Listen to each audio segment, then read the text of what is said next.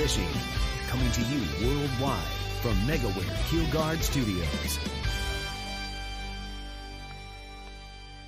Hey, hey, hey, what's going on, Bass Edge Nation? Happy to be back for our September 1 show, man, episode number 407. Just rolling through them right here, man. It's been a uh, it's been a wild summer, a great uh, last couple of events over the last two weeks. It all went down in the Elite Series real fast, but man, um, some great professional events, obviously, in the sport of professional bass fishing. That's what we're talking about right here on Bass Edge Radio. Bringing you, obviously, thoughts, recent happenings, always featuring a outstanding angler in our spotlight segment. Uh, bringing you some of the best education in the bassin business, man. Bass Edge brought to you, obviously, in partnership with MegaWare Keel Guard. Keel Guard providing your boat with protection from grinding salt, abrasive rocks, and concrete boat ramps. Don't go or be without a keel guard on your boat. And later on, make sure you cruise over to keelguard.com. They have a ton of other, uh, not a ton, but several other uh, really important boat accessories you need to, uh, can you know, certainly consider putting on your boat, like the Flex Step, uh, the Skeg Guard, uh, Battery Guard, and um, the bow guard, just so many great things. So be sure to look over at keelguard.com for the rest of those products that are available from Keelguard. Um, wow.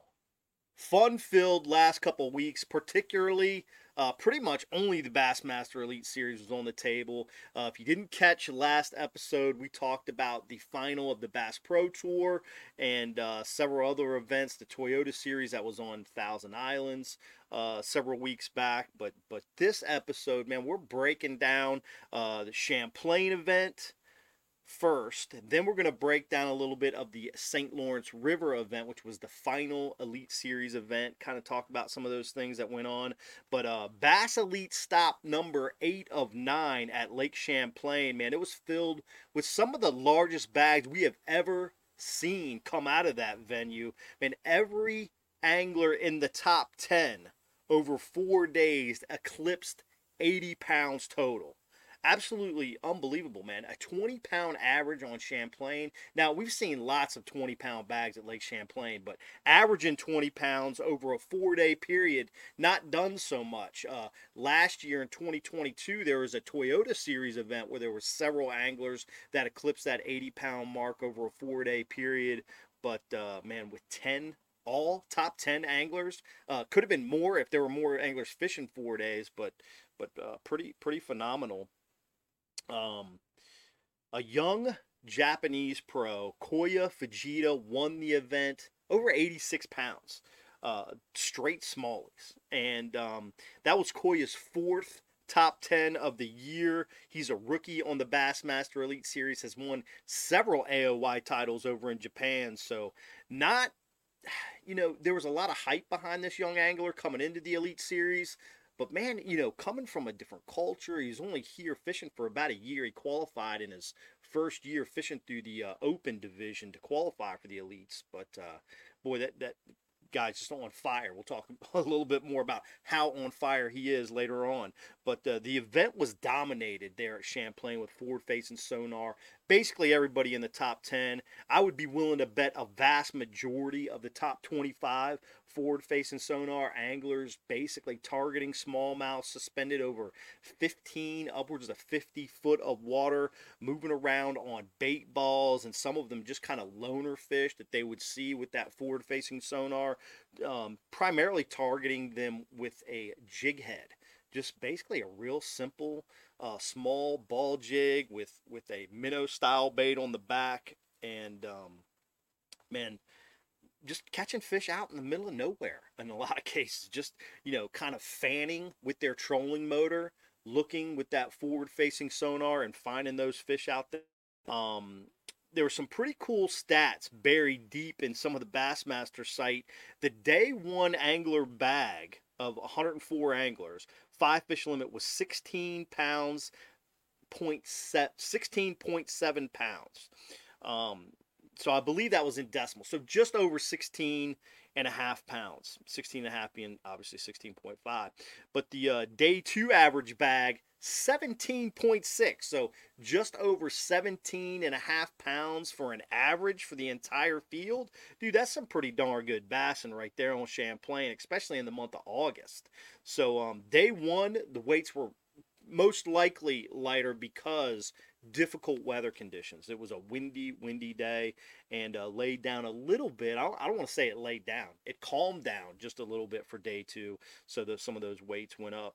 Man, in my mind, one of the most impressive performances in this stop number eight was from Kyle Welcher. Uh, Kyle Welcher, Brandon Cobb battling it out for the Angler of the Year. Um, obviously, they had one more event after this Lake Champlain tournament, but uh, the the points race was real tight. I think Cobb was up by like a point or two going into Lake Champlain. Welcher had a pretty rough day. He had 16 pounds the first day.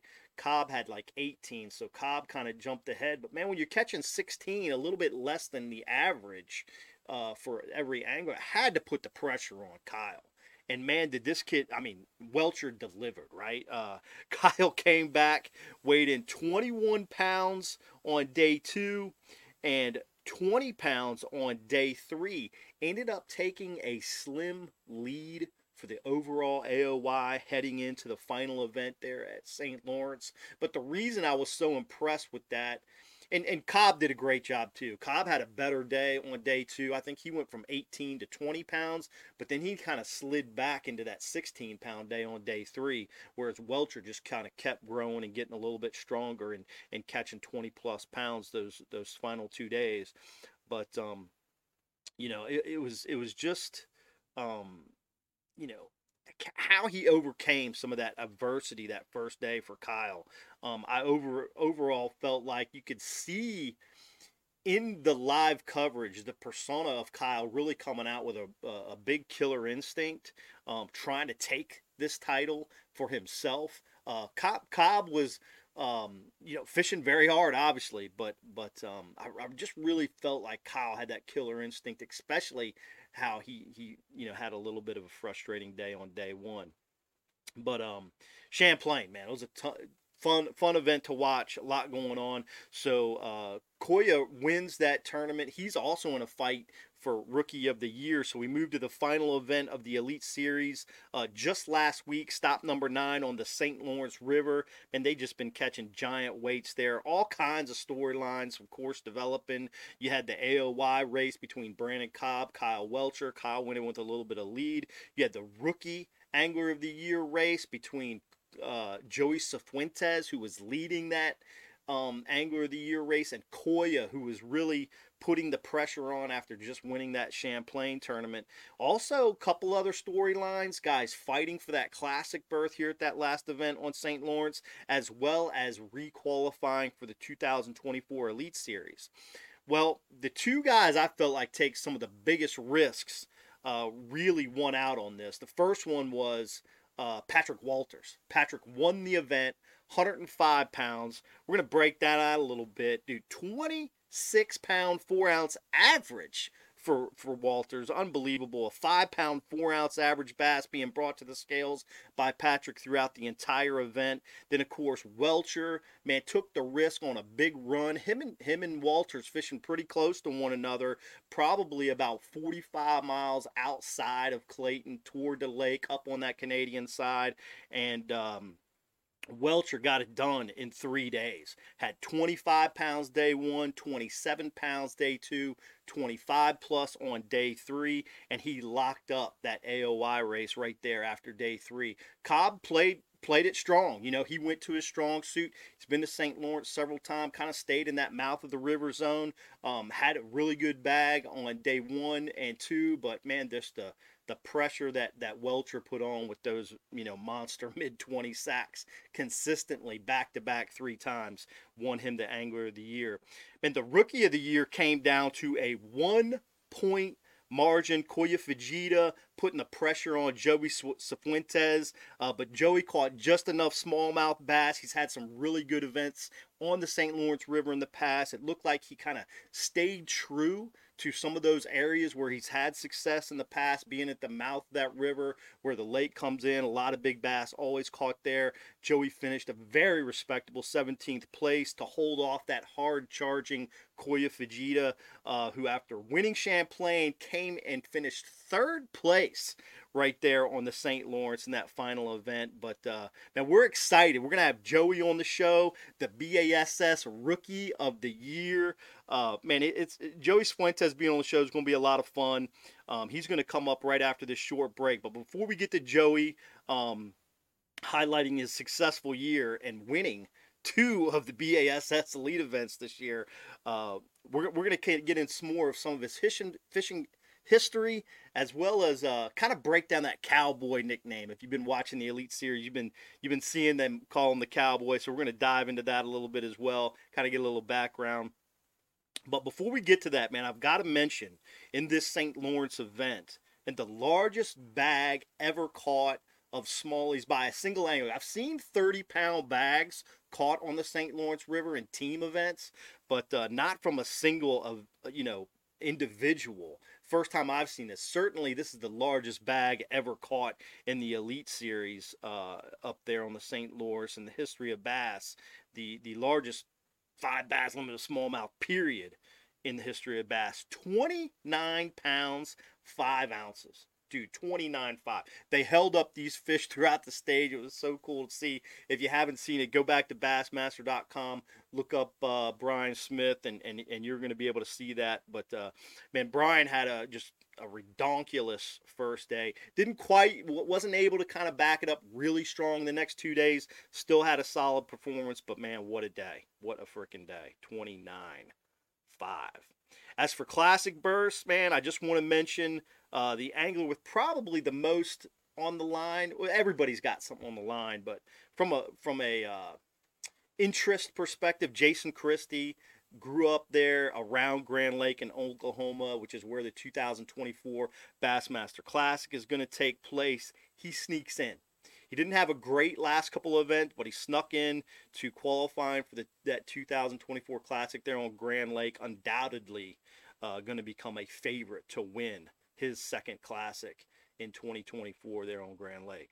Um, as for anglers looking to keep their elite cards for 2024, which is that other storyline I mentioned, and we're just going to ha- kind of have to wait and see what that final field of, of returners looks like. Um, rookie anglers, how that's going to come come to fruition. We're going to look um, obviously at 2024 with the Opens Elite Qualification Series going to be ending up here. They still have three events three events left in that series. Uh, Watts Bar is going to be coming up uh, here in the middle of September, so we're going to talk about that next episode. But uh, we're going to do a little bit of preview for that here at the end of the show.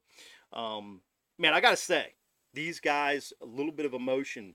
Uh, you could tell some guys that were kind of on the line, a little bit of emotion going into uh, you know, trying to requalify. Man, this is not an easy game. I, have been there myself a few times, been in and out of the Elite Series twice, so I, I get it. Uh, one time by my own admission, one time by by points. But man, all of us and, these anglers, they put their heart and soul into getting into the Elite Series. They have a lot of success just to get there. You got to be successful just to get there yourself and and have some achievements. But man, if you don't quite get the results once you get to that national level on the Elite Series, or you know even let's say the Bass Pro Tour, for example, um, competition get the best of us sometimes. Uh, most will probably continue the journey and become continuously better anglers and uh, kind of keep that fight alive man, it's it's it's all for the crazy love of this game, bass fishing.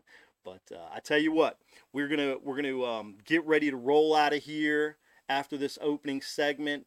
Um, we're gonna have uh, the BASS Rookie of the Year getting ready to come onto the line.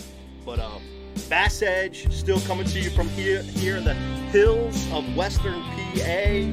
Um, and it's gonna be cool talking to Joey Cifuentes, the BASS Rookie of the Year, right after this message. Y'all stay tuned. We'll be right back. You know the importance of protecting your investments, so choose the protection the pros pick. Grinding sand, abrasive rocks, and concrete ramps are no match for our patented technology. The MegaWare Keel Guard is made tough and made to stick. Install it yourself in less than an hour, providing the most dependable, most trusted protection for your boat, guaranteed for life. Insist on the original keel guard the pros have picked for 25 years. MegaWare Keel Guard.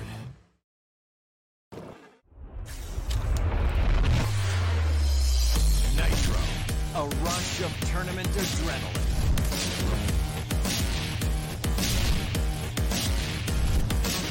Nitro, the choice of champion, where performance meets play. Nitro, a big water beast, a pure fishing machine. Nitro, release the champion within. All right, all right, here we go. Welcome back to Bass Edge Radio. And we are set for our feature angler spotlight. You see him right there on the screen. Your 2023 BASS Elite Series Rookie of the Year. Man, I've been wanting to say this the cowboy, Joey Cifuentes. Man, it's great to have you on the show, Joey. Yeah, man. Uh, appreciate you having me on, man. This is a, a phenomenal season, and I, I couldn't think of a better way to end it. You know, getting that rookie of the year. Uh, it was definitely on my goals, and it was stressful. I'm gonna tell you, this the rookie class this year was was unbelievable. So, Dude, thanks for having me on. Absolutely. So glad you could be here. And you're exactly right, man. This rookie class was straight insanity, quite honestly. I mean, Yeah. ta- take yourself. Uh, we'll, we'll, we're to get into that a little bit, but two wins, two Elite Series wins. Obviously, rookie of the year, you had uh, Koya Fujita, five freaking top tens. Five. Five, yeah. That's insane, insane. But uh, and, and then you know, not to mention several other anglers. Uh, Will Davis won. Um, we could go all the way down the rookie list and just and just look at some phenomenal dudes. But Joey, let's let's talk about your journey a little bit. Let's think back to uh, January this year. Um, man, you kind of dabbled in the opens in 2022. You can you kind of look at where you were fishing in 22 you weren't like all in with bass like man i'm gonna be this uh, elite series guy. Looked like you just kind of threw some opens into the schedule. You were fishing the uh, mlf pro circuit um, had a great year but man you, you know in, in, the mlf pro circuit that year as well in 2022 but uh, man you qualify for the elite series in the southern division um, all of a sudden you make, make you make a choice to to go fish the bassmaster elite series for 2023 man um, what is the process to move to bass? Uh, what was, was that an original goal? Was it a, a, something that you had you know calculated thought about or was it just something that kind of happened? And what then were you most excited and anticipating going into the 2023 season on the elite series? Yeah, so um, you know, with everything that happened at MLF, I mean, there was, you know, fishing the once FLW tour, and then we, you know, the the the split happened. Major League Fishing purchased that. I kind of got pushed down there to the Tackle Warehouse Pro Circuit a little bit. Still a great series to fish.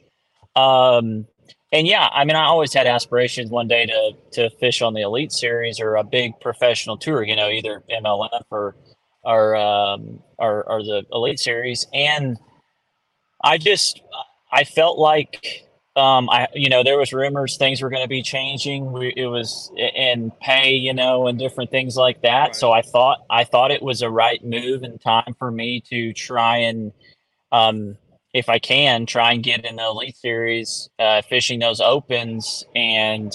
Um, also, it's at the same time trying to get in the the uh, BPT tour, um, you know, hopefully finishing, you know, top 10 of the points or whatever to get in there. But, but yeah, so I just took the, I took the chance to fish the, the opens that year. I, I was really, I, I had a lot of confidence. I've been doing well. I felt good about it.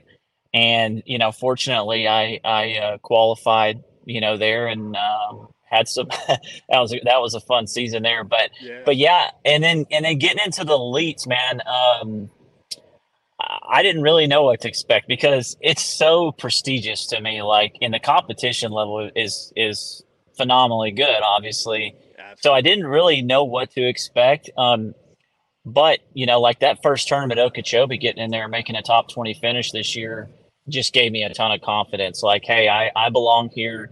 Um, I know I can compete with these guys, you know, and it, and it could have went the other way. I could have could have bombed that tournament, you know, and and the year would have been completely different, maybe. But um, so yeah, I didn't really know what to expect, but I think I fit in pretty good. Absolutely, you fit in really well. You know, you look at the schedule when it comes out, and you qualify to fish this schedule.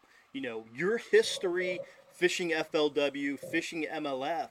Man, a lot of these venues were like you had to be a little bit, just a little bit like, ooh, I like this schedule. I, I, have been to these places at these times and, um, you know, kind of had some comfortability with the venues um, moving into this 2023 season.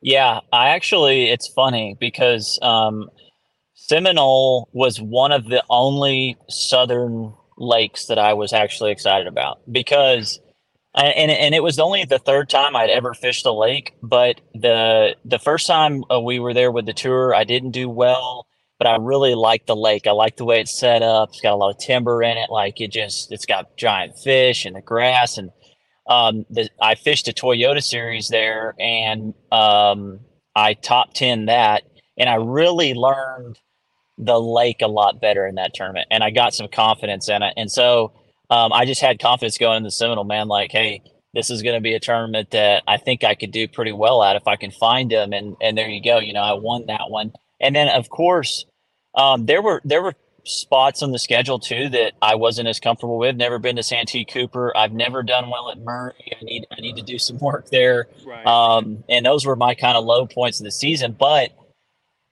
I knew this northern swing. I for some reason I have a little success on the smallmouth fishing. You, you get along with them brown fish, really? Yeah, yeah. So I was excited, really excited that we've got you know St. Clair love it. I I think I've had a couple top tens on that place um, prior to this, um, and then and then Champlain, same with that, and same with the St. Lawrence River, man. So I was excited. All right, so let, let's let's perfect setup because of that schedule really kind of lays into you. Like you said, it, it wasn't, you know, like a nine for nine, oh, we're gonna hit a home run, but but it was right. pretty strong, pretty strong. The moment you begin the Elite Series competition, does it feel different than than um, the emotions and excitement that you had fishing the FLW Tour or the MLF Pro Circuit? I mean, is is the you know does it feel the same? Are you more hyped up? Do you feel like I'm like a renewed angler, even though you've been fishing on the national tour for like four or five years, essentially? You know, I I, I honestly had a you know I was pretty calm about it. Like it was it was definitely there was a little extra nervousness there. There's no doubt. Like because I mean you're sitting here looking at you know all these huge name guys, Gerald Swindle and Mike Iaconelli and and and all those guys, you know, just hammers. And like you're sitting here thinking, like, man, I'm fishing against these guys. Like this is this is unreal. But you know, that experience I had the last four or five years fishing, you know, against like, you know, some pretty really big name guys before they moved off to MLF. I mean, that really helped me out. So I was I was calm about it, man. I was I just kind of you know, I told myself, hey, this is just any other bass tournament that I fished, and that's the way I looked at it, and and uh, worked out. So, uh, you know, I, have I've heard in some other e- interviews, you know, like goals coming in the season. Everybody wants to make the classic. Uh, you had mentioned you've worked the classic before, knew it was a freaking monster event, you know, yeah. and, and, so you were excited to uh, potentially, you know, gain gain some entry there throughout the year. Uh, but in Event Two, you already mentioned it. You get the W at Seminole. Um, you had a top five there wasn't it just the top 10? You had a top five there, 2001 in a Toyota Series event. I'll bet a little t- different time frame. That was in May, but yeah. um, rolling into Seminole, did you did you kind of know where Joey was headed? Like that spring, that mouth of Spring Creek area, always a very famous area, particularly in this kind of winter time, early, you know, late, you know, that pre-spawn zone. It's always been really good. You, you had a uh, FLW tour event there, actually. I think it was in the one that Brian Nin- Latimer won. 19, I think it was. Yeah. 2019. So you've kind of dabbled in that same time frame again. Going into it, you had confidence. Obviously, you said you only been there three times just a minute ago in the interview. But but uh, how did you end up winding up with a spinning rod in your hand? Not not to say that it's uncommon at Seminole, but uh, is that just a comfortability level that you have with that finesse fishing deal? Is that why you get along so good with smallmouth too? Yeah, I mean the the first fishing rod that I and mostly that I fished with as a kid was a spinning rod. Now it was a little different. It was uh, saltwater fishing. I I actually grew up in Florida, and um and so I I did a lot of saltwater. Did I lose you? Nah, Oh, I'm here. back. Yeah, okay, yeah, yeah. okay. I'm sorry, my screen went weird. Um, but anyway, so really comfortable f- finesse fishing, and um, got into uh, Seminole. You know, looking for that. well, it just so happened. I mean, where the fish were at, and and and what I was doing, you know, particularly with the drop shot, it was just it just fit perfect. So, um, and and I learned, you know, I was taught too, uh, starting out by, by Larry Nixon. I mean, he's he's known to be a, I mean, he's a worm guy, fish offshore, but he was kind of later in his career. He did a lot of finesse fishing too. So, Well, that um, was like the FLW tour deal, wasn't it? Like it used to be the Shaky Head tour. Yeah, yeah, yeah. So um, I, I picked up a lot of really good finesse techniques and stuff from him. Um, but I don't know, man. I mean, th- those fish, the way they were and where they were, um, and you know, you got to think now nowadays, like the fish just have a lot more pressure too. So I think that's why you see a lot of the Japanese guys uh, excel and, and do really well in this sport, and people that finesse fish is because you know it takes that to catch them sometimes. And you, I don't I don't want to throw a bait by a fish that I could have thought maybe I could have caught that on a on a drop shot or something finesse. Maybe it would have bit that. So I just assume put the spinning rod in my hand the whole time. You know.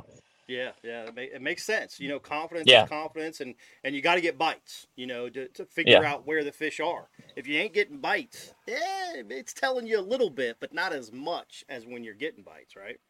Right. All right. Uh, you win on St. Clair, dude. Um, you take command of the Rookie of the Year standings.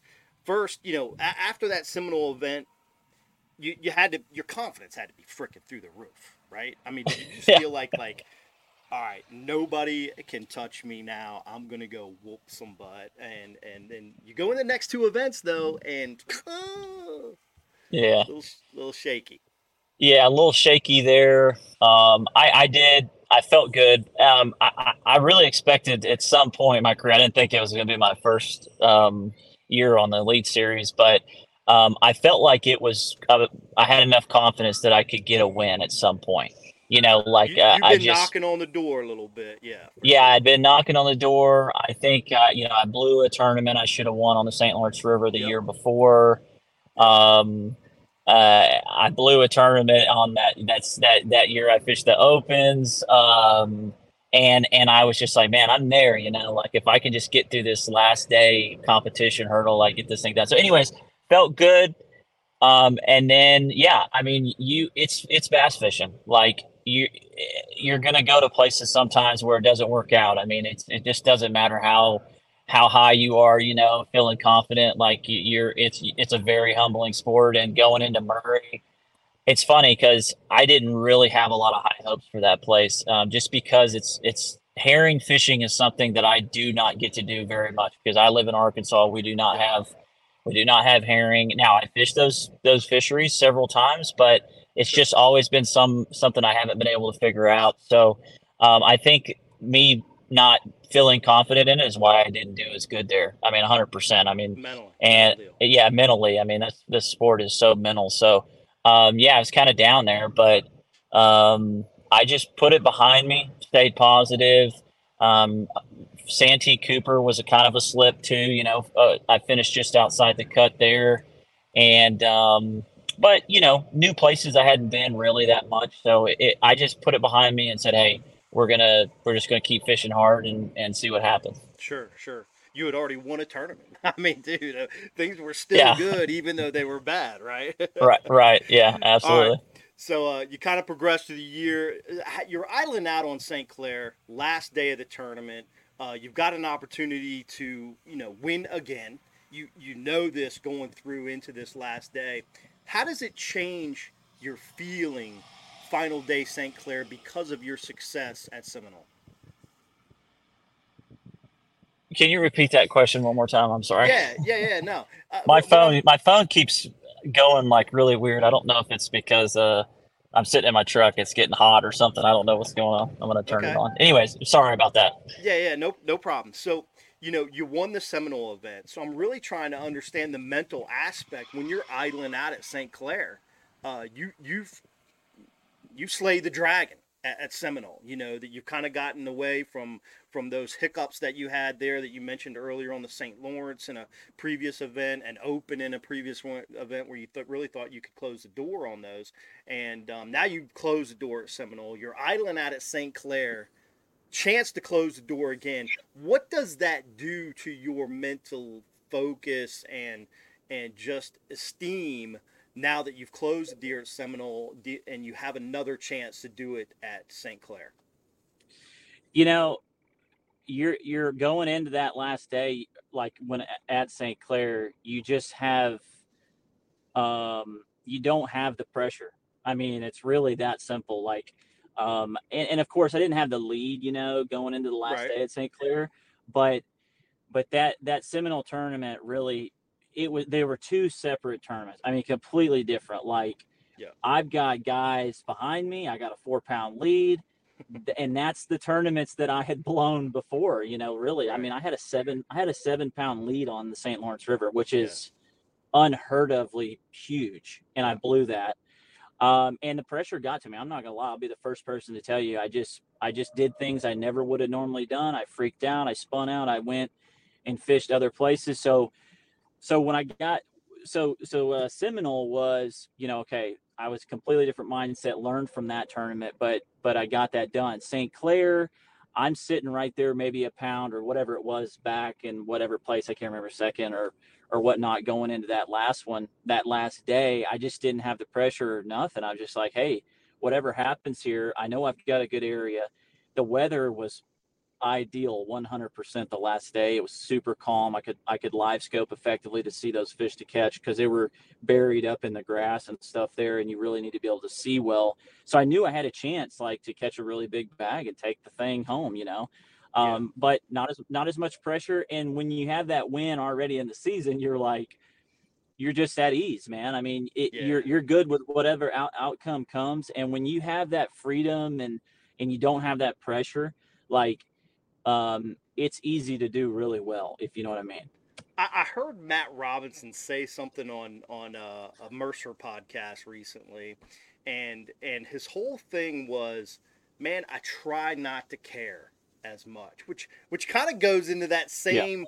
feeling that that you're talking about. You know, it's it's not that we don't care, but or that you don't care, or that Matt does not care, but he tries to kind of just let things go more fluid rather than worry about what's going to happen. And um, do you think that it's just that freaking mental things going through your head?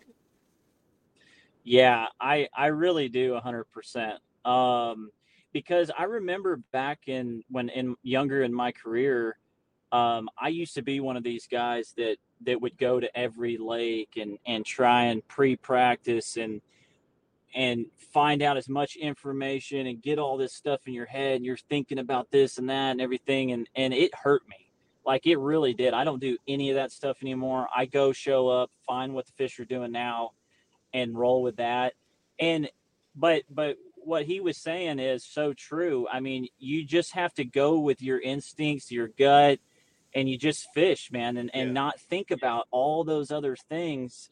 And if something looks good, you go over there and hit it. Like those, those when you're in that mindset doing that, like Matt had an amazing year this year too. Yeah, and I did. Yeah. And it's it's it's the way. I mean, that's so true, man. I mean, you you. I'm telling you, the bass fishing, and I, you have to keep it simple. And I've I haven't always been that way, but in the last few years, man, I have really kept it simple. Like, um, I don't, I don't get caught up and and I don't have you know just crazy amounts of tackle anymore. I keep the things that I have confidence in. and I just go out there and keep it simple, try and figure out how to make the top 50 cut. And if it presents itself where I can win one, shoot, take advantage of it. That's you know. right. That's right. All right. La- last little question about your AOY run on the Rookie of the Year, and and I don't know if I mentioned this in the pre pre-show or not, but you finished fifth overall in the Angler year. Just a, Yeah. a fantastic year. Um, but closing out this Rookie of the Year title, you got Kyoya uh, bringing on the heat. He wins Champlain. Um, man, you're going into St. Lawrence, the final event. You've got lots of confidence there. Uh, do you look over at Kyoya any during the time and just like, you know, kind of give him that little death stare, like, dude, don't try this. This is my title. no, I I definitely um, didn't give him any death stares, but but no, man.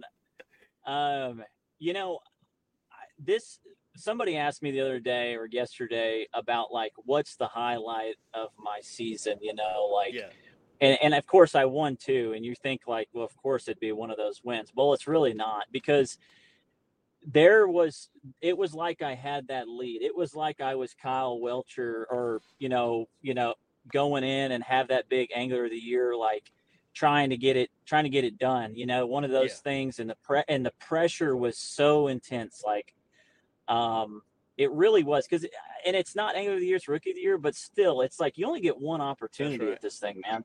that's right. And I- I'm sitting there with a 15 point lead, and um, I don't know, man. I'm just, I just, I, I really kept it together. I stuck with what I knew there. Yeah. I knew fishing the river on the St. Lawrence River was not going to compete with the lake and win the tournament. Like I knew that. So our practice got cut down because they pushed days. us back on Champlain to two days. yeah. And so I went out in the lake and I didn't find anything.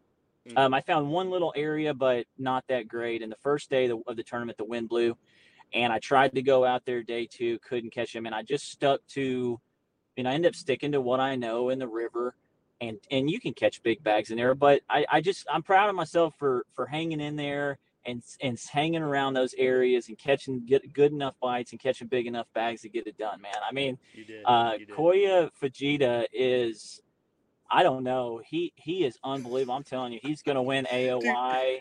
How, how does a guy multiple come from. Japan? Right. How does a guy come from Japan, fish here one year in the opens, and just, I mean, obviously lit it up. I think he had one out of the check at uh, at um, Ross Barnett, which is a tough place to get around. It- you know, whether you're from Japan or the United States, it's hard to drive around Ross Barnett Reservoir, and and then Yeah. you know qualifies through the Northerns. Then, dude, five five freaking top tens his first Elite Series.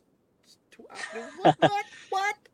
I'm his his style of fishing though, like the ultra finesse, and it is just so critical right now. And I think that's Yeah. why I've done well this year too. Um, it's just it's just it fits everything we do and everywhere we go. I think you're going to see. I mean, you're already seeing it, but more finesse fishing, more guys Yeah. that do that are going to excel in in bass fishing hands down. Just because it's just where it's just where it's at right now with the Yeah. you know with the forward facing sonar and the the the added pressure on the fish. I mean, there's no doubt that it more fish are being caught because of that. Um, and you've got to be they're just harder to catch. I don't at any moment do I think that it's going to hurt fishing or bass fishing or anything like that. I don't think it's right. going to hurt it at all. It's just Right. it's just going to add pressure to these fish and they're going to be harder. So he is going to do well, man. Like, and um, I, I love the finesse fish too. So you know, maybe we'll continue this. So Joey's going to do well too. That's right. well, I hope a- so, as as great as Kyoya had of a year, you finished on top. So yeah, enough, and that, enough said. Enough said. Awesome stuff, man. Before we go to a break, you know, you talked a little bit, uh, mentioned Larry Nixon, Bass Hall of Famer, uh, here in this podcast. I've heard him you mentioned throughout the years. I know that you guys used to be close. I, I believe, correct me if I'm wrong, when you were co-angling a little bit, kind of getting your your feet wet, looking at the FLW tour at the time. That that that was kind of when you guys met, I think. But I I, I want to hear a little bit of your backstory with Larry, Larry Nixon, Bass Fishing Hall of Famer, true legend in this game, quote unquote, the general as he's called. Um, man, what what is it? How, how did you guys kind of start your relationship? You room now on the Elite Series. It had to be unbelievable that he got invited back to a Legends exemption. Now you guys could room again together, right? Tell tell me about this dynamic, you and Larry Nixon, please. Sounds good. You oh, you want to do it now or after? Oh yeah, yeah, yeah. Let's do it now, and then we'll go to a Uh, break afterwards. Okay. Um.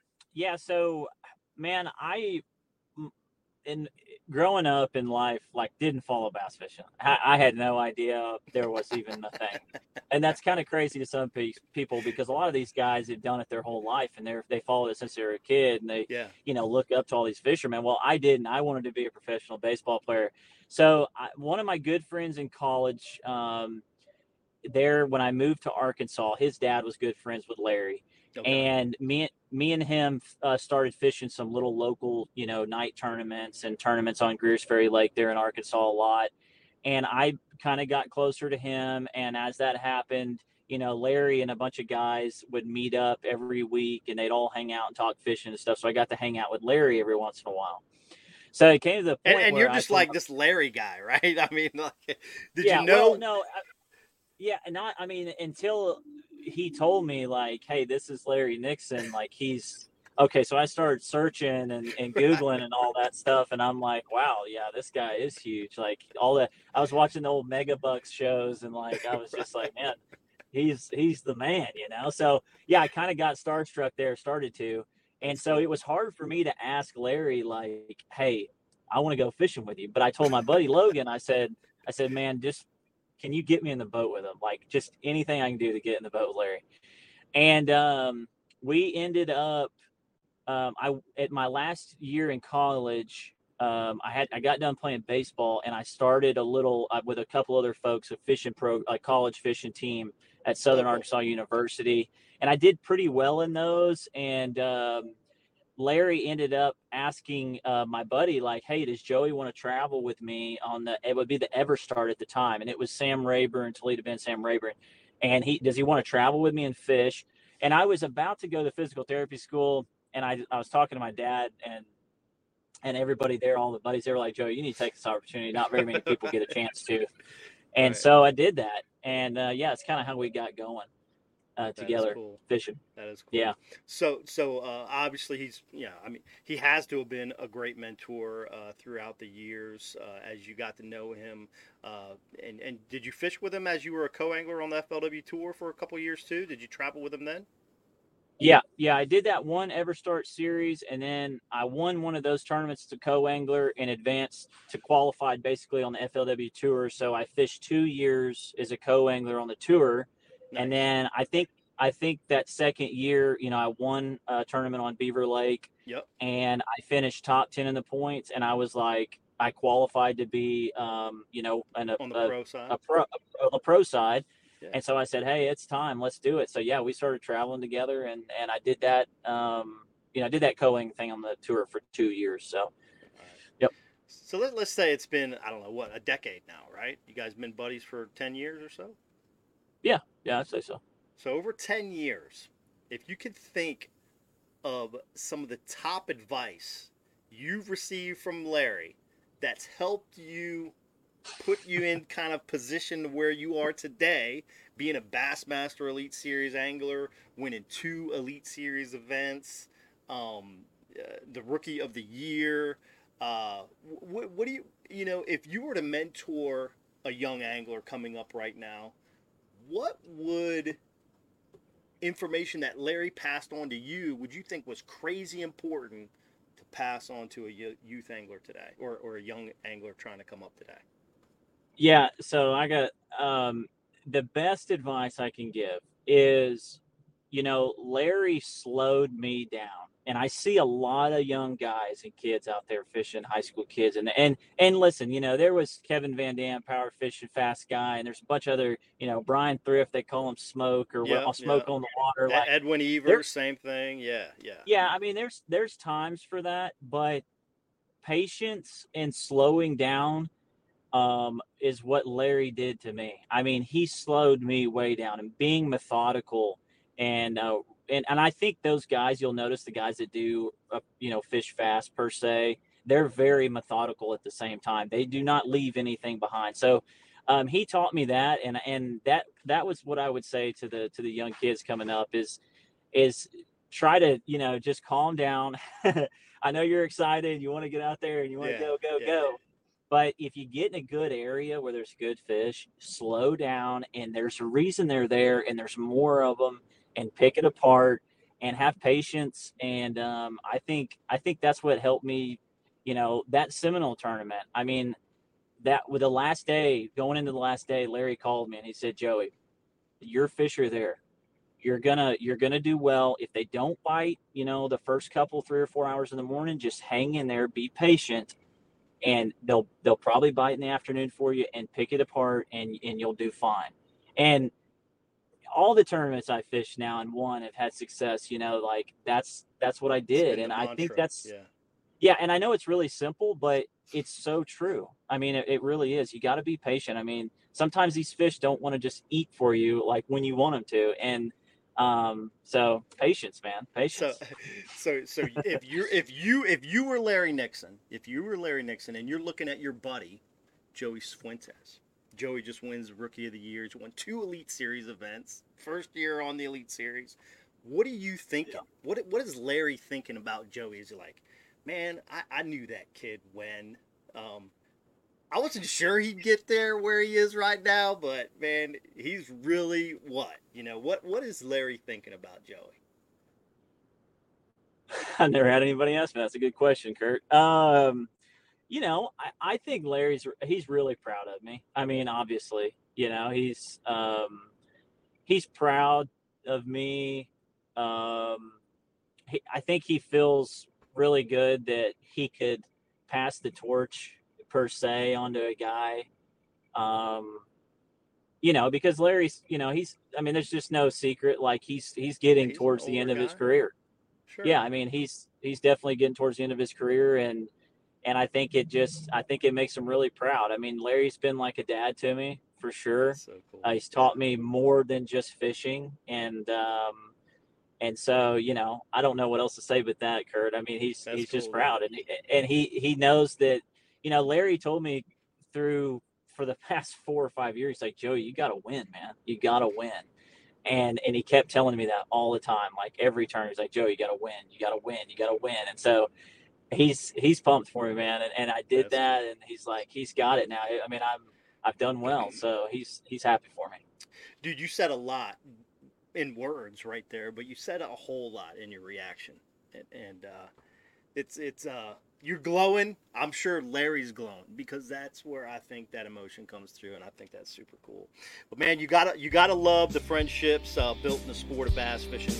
Um, we're gonna pause for a quick break. First, got to give a special shout out to Bass Pro Shops, associate partner in this feature angler spotlight segment. Bass Pro Shops reminding you we all live downstream. We're gonna be right back with more from the cowboy Joey Cifuentes. Plenty of sunshine. Come on, man, let's roll.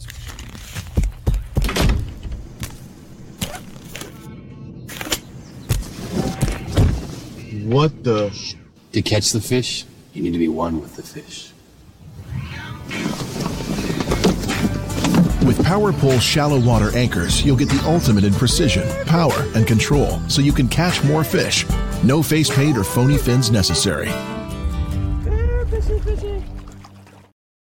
Excessive shock and vibration are two leading causes for premature battery failure. Prolong the life of your batteries with the new MegaWare Battery Guard. The battery guard sits under your battery and absorbs excessive vibration and bounce, reducing G-shock by up to 80%. Great for boats or anywhere shock and vibration can damage a battery. The battery guard can easily be trimmed to fit virtually any custom shape or battery size. Save money by protecting your batteries. Spend more time on the water and less on maintenance. Find yours at megaware.com.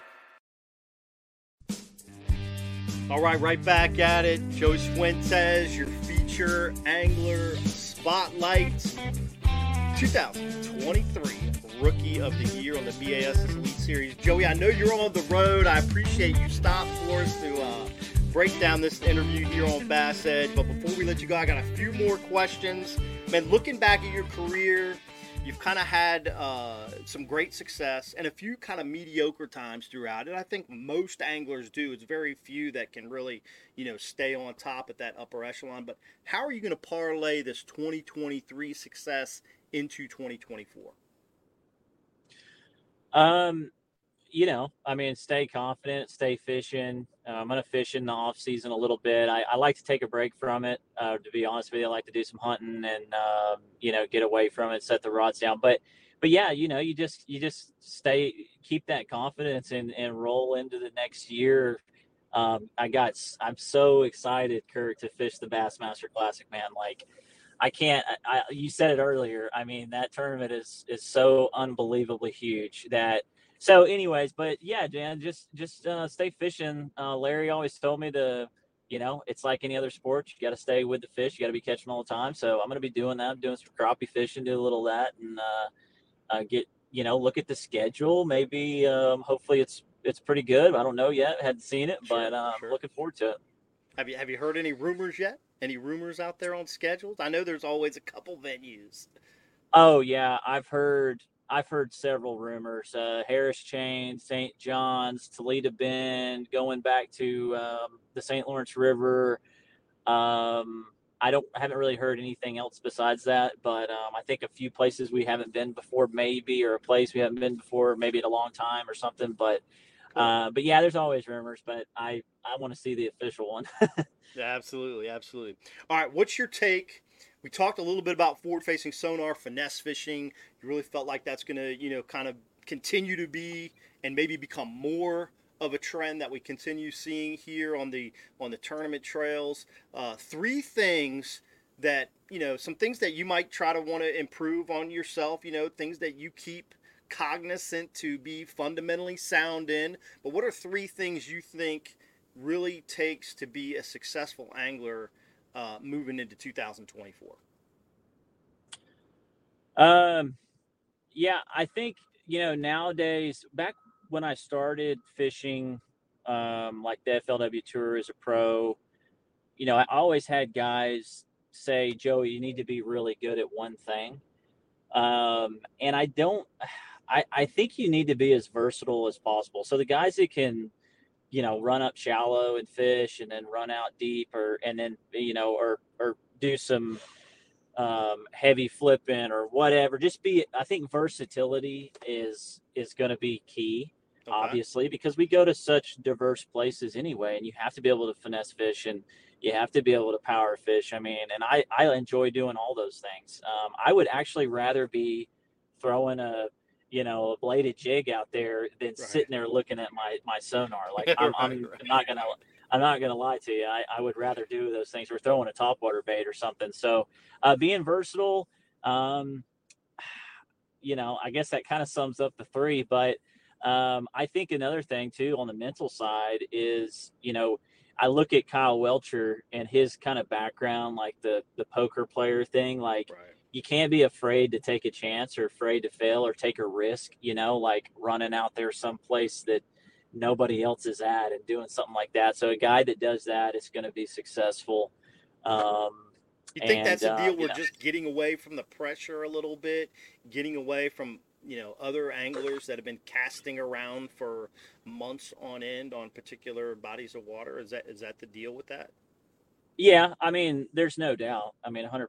You know, you okay. look at you look at the the last tournament here we had that Patrick Walters won. I mean, yep. you know those fish out there just out in the lake, they just don't get touched as much. So, and and you know, going into like the Seminole tournament, those fish out there, every the fish were really starting to move towards the bank, and so everybody right. was zoned in on that. And and um, so you know you might you might try and I, I wanted to find those fish more pre-spawn there, and so I really stuck with that until I found it. So yeah, I think that's um, you know doing something a little different like that, you're going to see some success. A little out of the box. Got it. All right. Uh, pre-practice. Will you hit Grand Lake this winter? How many days you think you spend over there in Oklahoma sniffing around the classic waters? yeah, I'm going to. yeah. I, I like I said earlier, I usually don't do a lot of pre-practice stuff, but that time of year, I've been on that lake several times. I fished in many tournaments there. Um, there's going to be structure type things that are going to be uh, very important to have and to be checking. Um, so so yes, I'm going to probably spend I don't know maybe maybe three or four trips or three trips or so. Sure. Um, I think um, you know I got to be off the water by the end of December 31st. You know the last day of the Right. year. So I'm definitely going to go over there maybe two or three times and and just pretty probably not even fish. I'm just going to be doing some idling around and marking and, and looking at different things. Very cool. Very cool. You you mentioned you're not a pre-practice guy. I feel like over the last couple years, especially with this kind of young angler trend that, that we're seeing over the last, I would say, three years, really strong, that the pre-practice deal, those those young guys, man, they're getting out there a lot and looking and spending a lot of time on these bodies of water, uh, you know, within the rules in a pre-practice standpoint before official practice just getting to know the venues. I think there's a lot of guys on the BPT as well that have been spending more and more time pre-practicing getting very very intimate with with some of these uh, you know venues that we see on on the uh, tournament trails over and over year after year. Do you feel like that is something that is is uh, true as well? Something that and, and do you feel like you'll put in more pre-practice time as uh, you know as you may see fit going forward? Yeah, so uh, I think it works well with depending on your situation. Um, okay uh, you know, the young guys that are don't have a family and they're not married, and like I've got I got two kids. Um, and another one on the way right yeah, um, man. Actually, I'll just go ahead and say it. Me and my wife actually lost the lost the baby on that. I was, Oh, uh, and I and I. It's not a big deal, you know. I mean, life happens, and um, you know, everybody's a lot of people have gone through that. So I was just going to throw that out there. But wow, um. I hate to hear yeah, that uh, that happened to my mother twice actually um, not that i want to we need to really kind of dive into that at all but uh, Right. man it's just unfortunate but you're you know it, it happens for sure Yeah, yeah. So, but you know, the the guys that the young guys, man, that don't have families and and do all that, like they um they they can get away with it and uh, and spend that extra time and and do that, and they're very good, and I think that's great. And and then you know, for me though, even if I feel like I tried that like before I had a family started and Okay. stuff, and it it just gives me a lot of kind of preconceived ideas and things that I think about like hey i caught him over here in practice pre-practice and right and then i just kind of narrow instead of keeping an open mind and it just doesn't work for me i i, I don't you know i don't like it i, I don't yeah, yeah. one thing it's one thing to idle around you know like this the lake ontario and the st lawrence river and maybe go look for some big rocks where some fish could live Yeah. on yeah um structure stuff like that that's very beneficial um, Is that kind of what you'll be looking at for at Grand, like brush piles, rocky zones, you know, things such as that so- nature? right stuff like that um you know and instead of fishing you know because uh, you, you kind of think like man i caught a five pounder over there and then like right, maybe right. at some point some point in the day you're you go over there and run at it and there's nothing there um and you, you go could have again maybe and again. you, you may have seen a tree or something over there on the bank and you went over there and flipped it lay down and you catch a five pounder off of it and then you wouldn't have or you wouldn't have seen that tree you know if you went over there and did that you know what i'm saying so yeah, yeah. I don't I don't know. It's just uh it's just not for me. Some guys are are great at it and and they do it. And I don't know. It's different for everybody. Yeah, absolutely agreed. Absolutely agreed. Okay, uh, let's let's roll into the nickname, the cowboy nickname, and how did it begin? Who who teed you up with that? And um, you know, kind of get get into the origination. Obviously, your headwear, simple simple deal right Yeah. there. But you know, it had to evolve out of something, right? Yeah, yeah, it did. Um man, I I was born uh around farming, fam uh, cattle my whole life. Okay. Um, even I was raised in Florida. We we didn't live on the beach. You know, everybody thinks of the beach when you go to Florida. There's a lot of cattle farmers. Uh, some of the biggest ranches in the world are, you know, in in Florida in the United States, and um, so I was around that a lot. I uh, some of my dad's good buddies. I I was raised around. They were big cattle farmers, and uh, so anyways, when I moved to Arkansas, uh, I got we started a cattle farm there, kind of family thing. I took it over. Um, I've always loved, enjoyed wearing my cowboy hat when I was on the farm, working on the farm. I didn't, you know, wear it everywhere I went, but um, I ended up getting um, a, a, guy came into town and he started a, a, truck dealership, and it was called Cowboy Chrysler Dodge Jeep and Ram. I saw, I saw and that. So, yeah. Yeah, so I went up to those guys, and I actually the first time I met him, I was wearing my hat. I walked in there and um, was talking to them about doing a, a truck sponsorship for me, you know, on tour, and they were they were excited about it. And the owner of that, he said, "Joey, why aren't you wearing your hat while you're fishing?" And I was like, I don't know. I don't wear my cowboy hat fishing. You know, I mean, every once in a while, maybe like when I'm off, fly you know, off. mess, right, right. yeah, fun fishing or something like that. And you know, honestly, I thought about it and I thought, you know, this industry in fishing, like most everybody looks the same. And and so it was a it was just as much as a marketing move for me uh, because you have to set yourself apart. I mean, I think that's good advice for any of the younger kids out there. You know, I'm not saying you need to go get some crazy hat and wear it. You do, you do Right, you. I mean, this is this is me. I don't just wear the hat for fun. Um, but I did, I did start wearing it fishing, and it's and it's been really good for me because it's you know gave me the nickname and and all that stuff, and um, and I love it anyway. It keeps the sun off me, and Yeah. I just love wearing my hat. So it's that's kind of the back the backstory on that. So it was, so it was originally from the dealership, and they were like, "Dude, why aren't you wearing your hat fishing?" That was it. Yeah. Then all of a Yeah, sudden, yeah, yeah. boom! It was the cowboy on the lake. yeah. he was riding, Yeah. riding bass boats instead of bulls. Yeah. All right. Um, man, there's uh, last question right here. I've been watching, tuned into live pretty strong, man. It was just a lot of fun to watch Champlain and St. Lawrence over the last two weeks. And um, a lot of rumblings on the Elite Series. I hear a lot of anglers talking about this on live. Um, man, the forward facing sonar deal, right? Is is Yeah. how much is too much? Um, what's your opinion on forward facing sonar? Is it hurting the sport, helping the sport? And and not really. I, I don't know if that's probably the right vocabulary to use, hurt or help, but but um, you know, do you think there should be some limitations to it? Um, I've, I've even heard some some talk about you know maybe limiting how many inches of screen you can have on your boat and how many sonars you can have on your boat. What's your thought process on this? Um, I'm just going to be honest with you. Um, I am sick and tired of hearing about the, and especially the guys on live and a lot of people that I know that watch it about Yeah. them saying this and that about forward facing sonar.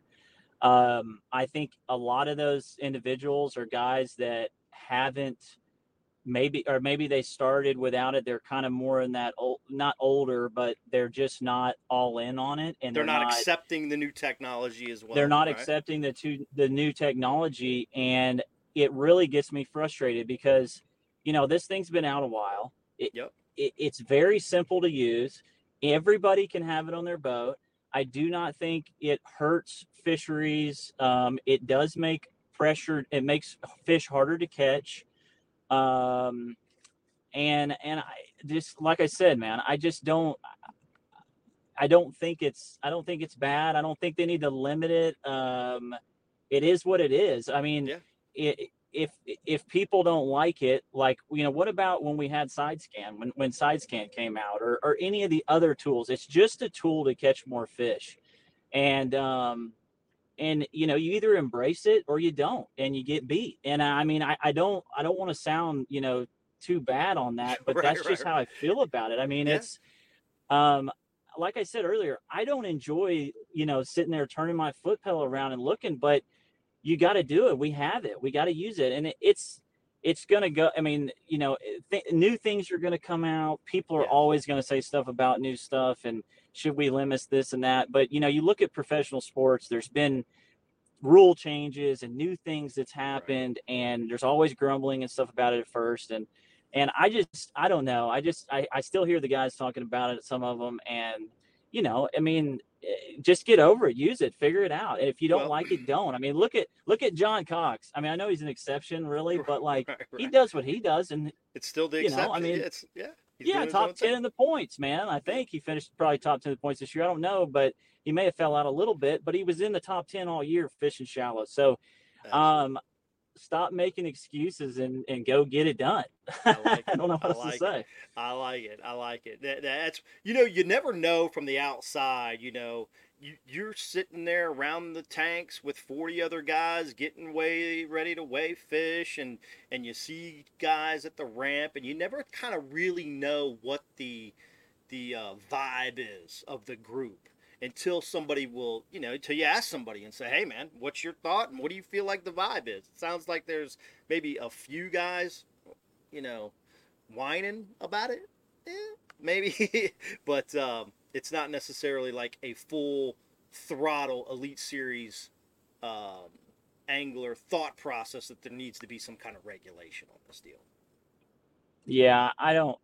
I don't think so. I mean, just there's nothing to me that seems like there needs to be. I mean, like I said, there's going to be something. If you, we never would have thought we'd ever had forward-facing sonar, so there's going to be something else that's going to be like, oh my goodness, this is overboard. You know, like. But the guys, I mean, you, you look at all the top guys, man. They're taking advantage of it and they're using it and they're doing well. And that's just that's just the evolution of bass fishing. You know, the way it's gone and and you got to embrace it. Yeah, yeah. Well, Joey, man, thank you so much for bringing this to us, man. We've been on the phone for about 40 or on, on the show here about 45 minutes with you. I, I, thank you so much for bringing the time and pulling over and, and having a great interview yeah. with us here at Bass Edge Radio. Do you have any kind of final thoughts or closing closing statements for for the you know the Bass Edge listeners out there, or uh, um, you know to close out the interview here? Um, man, I just I just want to say like like the one thing that that really blew me away this year was the fans in the Bassmaster and, and all the bass fishing fans for MLF Bass. Like the the people are awesome, man. We we have got. I mean, this St. Lawrence River tournament we had, there was so many people there. I I never would have dreamed the amount of people like reaching out to me and and the support and from all the the the fan. I mean, there's just so many fans of bass fishing, and it's it's really cool, man. I mean, it, it's just the coolest thing ever in my life. I love it. Um, and I look so much forward to to the pre the next years coming up, and hopefully we can do well and keep, you know, hopefully winning some tournaments. Man, I I made I set some goals this year. That's something else I was gonna say. Like, I think it's really important that you guys write down your goals if you want to achieve them. My dad told me this when I was growing up. If you you have to physically write them down, put them up somewhere, and so you see them every day. And if you remind yourself of that and you keep working towards it, you can do anything you want. You can achieve any of those goals. And I've done that this year, and I, I'm I'm living proof of that. And uh, so, you know, stay positive, positive mental attitude. Gerald Swindle, like he's got to watch him, man. He'll tell you like you, you have to be like that. So, um, to be successful and, and and live the dream, you know, doing this, anybody can do it um, anybody, you know, these people, kids growing up, coming into bass fishing, like you can do it. You know, you just gotta you gotta be able to take a chance and and um, and go after your dreams and and shoot, you can you can get it done. So appreciate it. you having me on. Absolutely, Joey, man. Thanks so much. Thanks again for stopping. Congratulations on your rookie of the year. Safe travels back to Arkansas. And uh, have a great winter, great off season. We'll see you next year in the Bassmaster Elite Series and particularly at that Bassmaster Classic. Joey Cifuentes, Bass Edge Radio. Take care, buddy. Safe travels. Appreciate you. See you.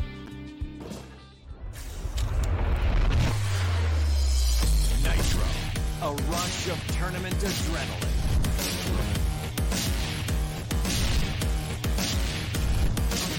Nitro, the choice of champion, where performance meets play. A big water beast. A pure fishing machine. Nitro. Release the champion within.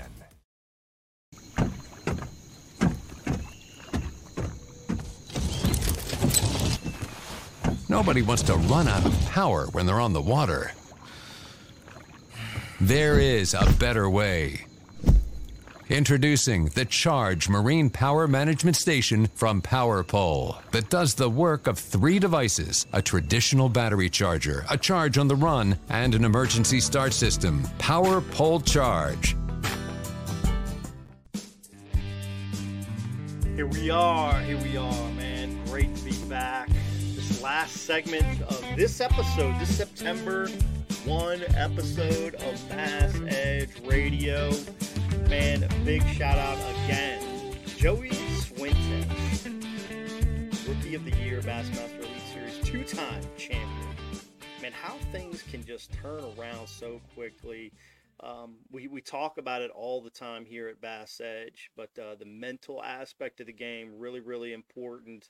Um, Joey obviously uh, has a has a portion of that uh, mastered at this moment, and uh, hopefully he continues to ride that wave. Um, but he talked some about how you know he struggled and um, how he wasn't able to close the door in a couple of events, which which really led him to understand a little bit better mentally and in in strategy how to close the door uh, as he does that twice this year on the Elite Series with wins at Lake Seminole, win at St. Clair, and of course the Rookie of the Year award for 2023 and finishing fifth place again overall in the Angler of the Year. Just a, a phenomenal deal.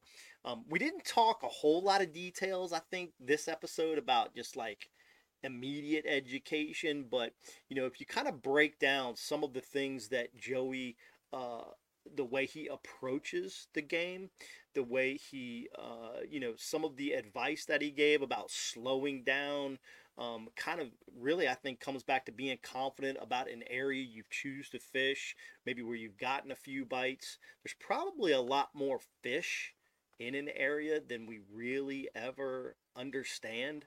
Um, for example, I feel like if you're if you're out in an area catching 20 or 30 fish a day, there's you know hundreds of them around. Or or maybe if you're out in an area catching you know three or four really big ones, you know, in a zone that, that there's probably some other you know 10 or 15 other big ones you know around most likely. So uh, slowing down, big deal there for Joey. And uh, man, taking that knowledge from Larry Nixon, how cool is that? That uh, didn't really know a whole lot about the angling game, bass fishing personalities, or or legends, I guess uh, you might say, uh, of the sport. Obviously, in Larry Nixon's case, a definite legend of the sport, and um, then uh, just kind of mentoring Joey along the way, and uh, Joey being able to absorb that and uh, and um, you know put that into his own program. So uh, that was that was super cool to hear too. And then finally, just you know some some final thoughts on that forward face and sonar deal. Obviously, Joey's got a great perspective, um, bring it in, but but he's right, and, and I get it. You know, there's a lot of guys that keep talking about it, particularly on Bassmaster Live, and that's why I brought it up in this episode of Bass Edge Radio. I've talked about it one or two other times here of recent.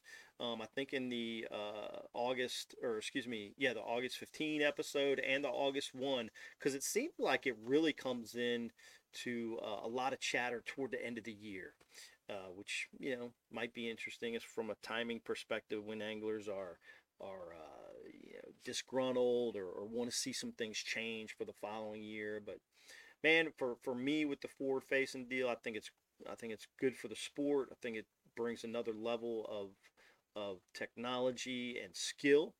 Uh, dude, you don't just drop that thing in the water and just start catching fish. Believe that. So, uh, but um, I, I do think it would be nice because many anglers try to emulate what's happening on national tours.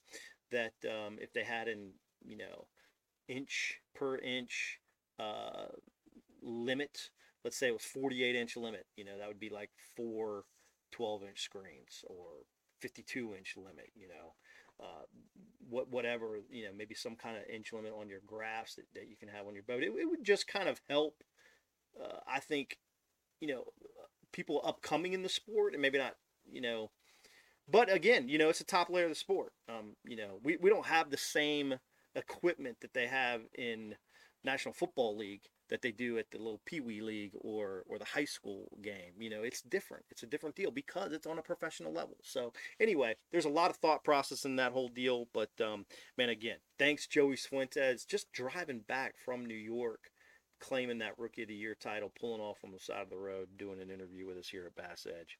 Man, I tell you what, upcoming events. There is there's one upcoming event um, in this next uh, couple weeks here before our next episode, which will air on September 15.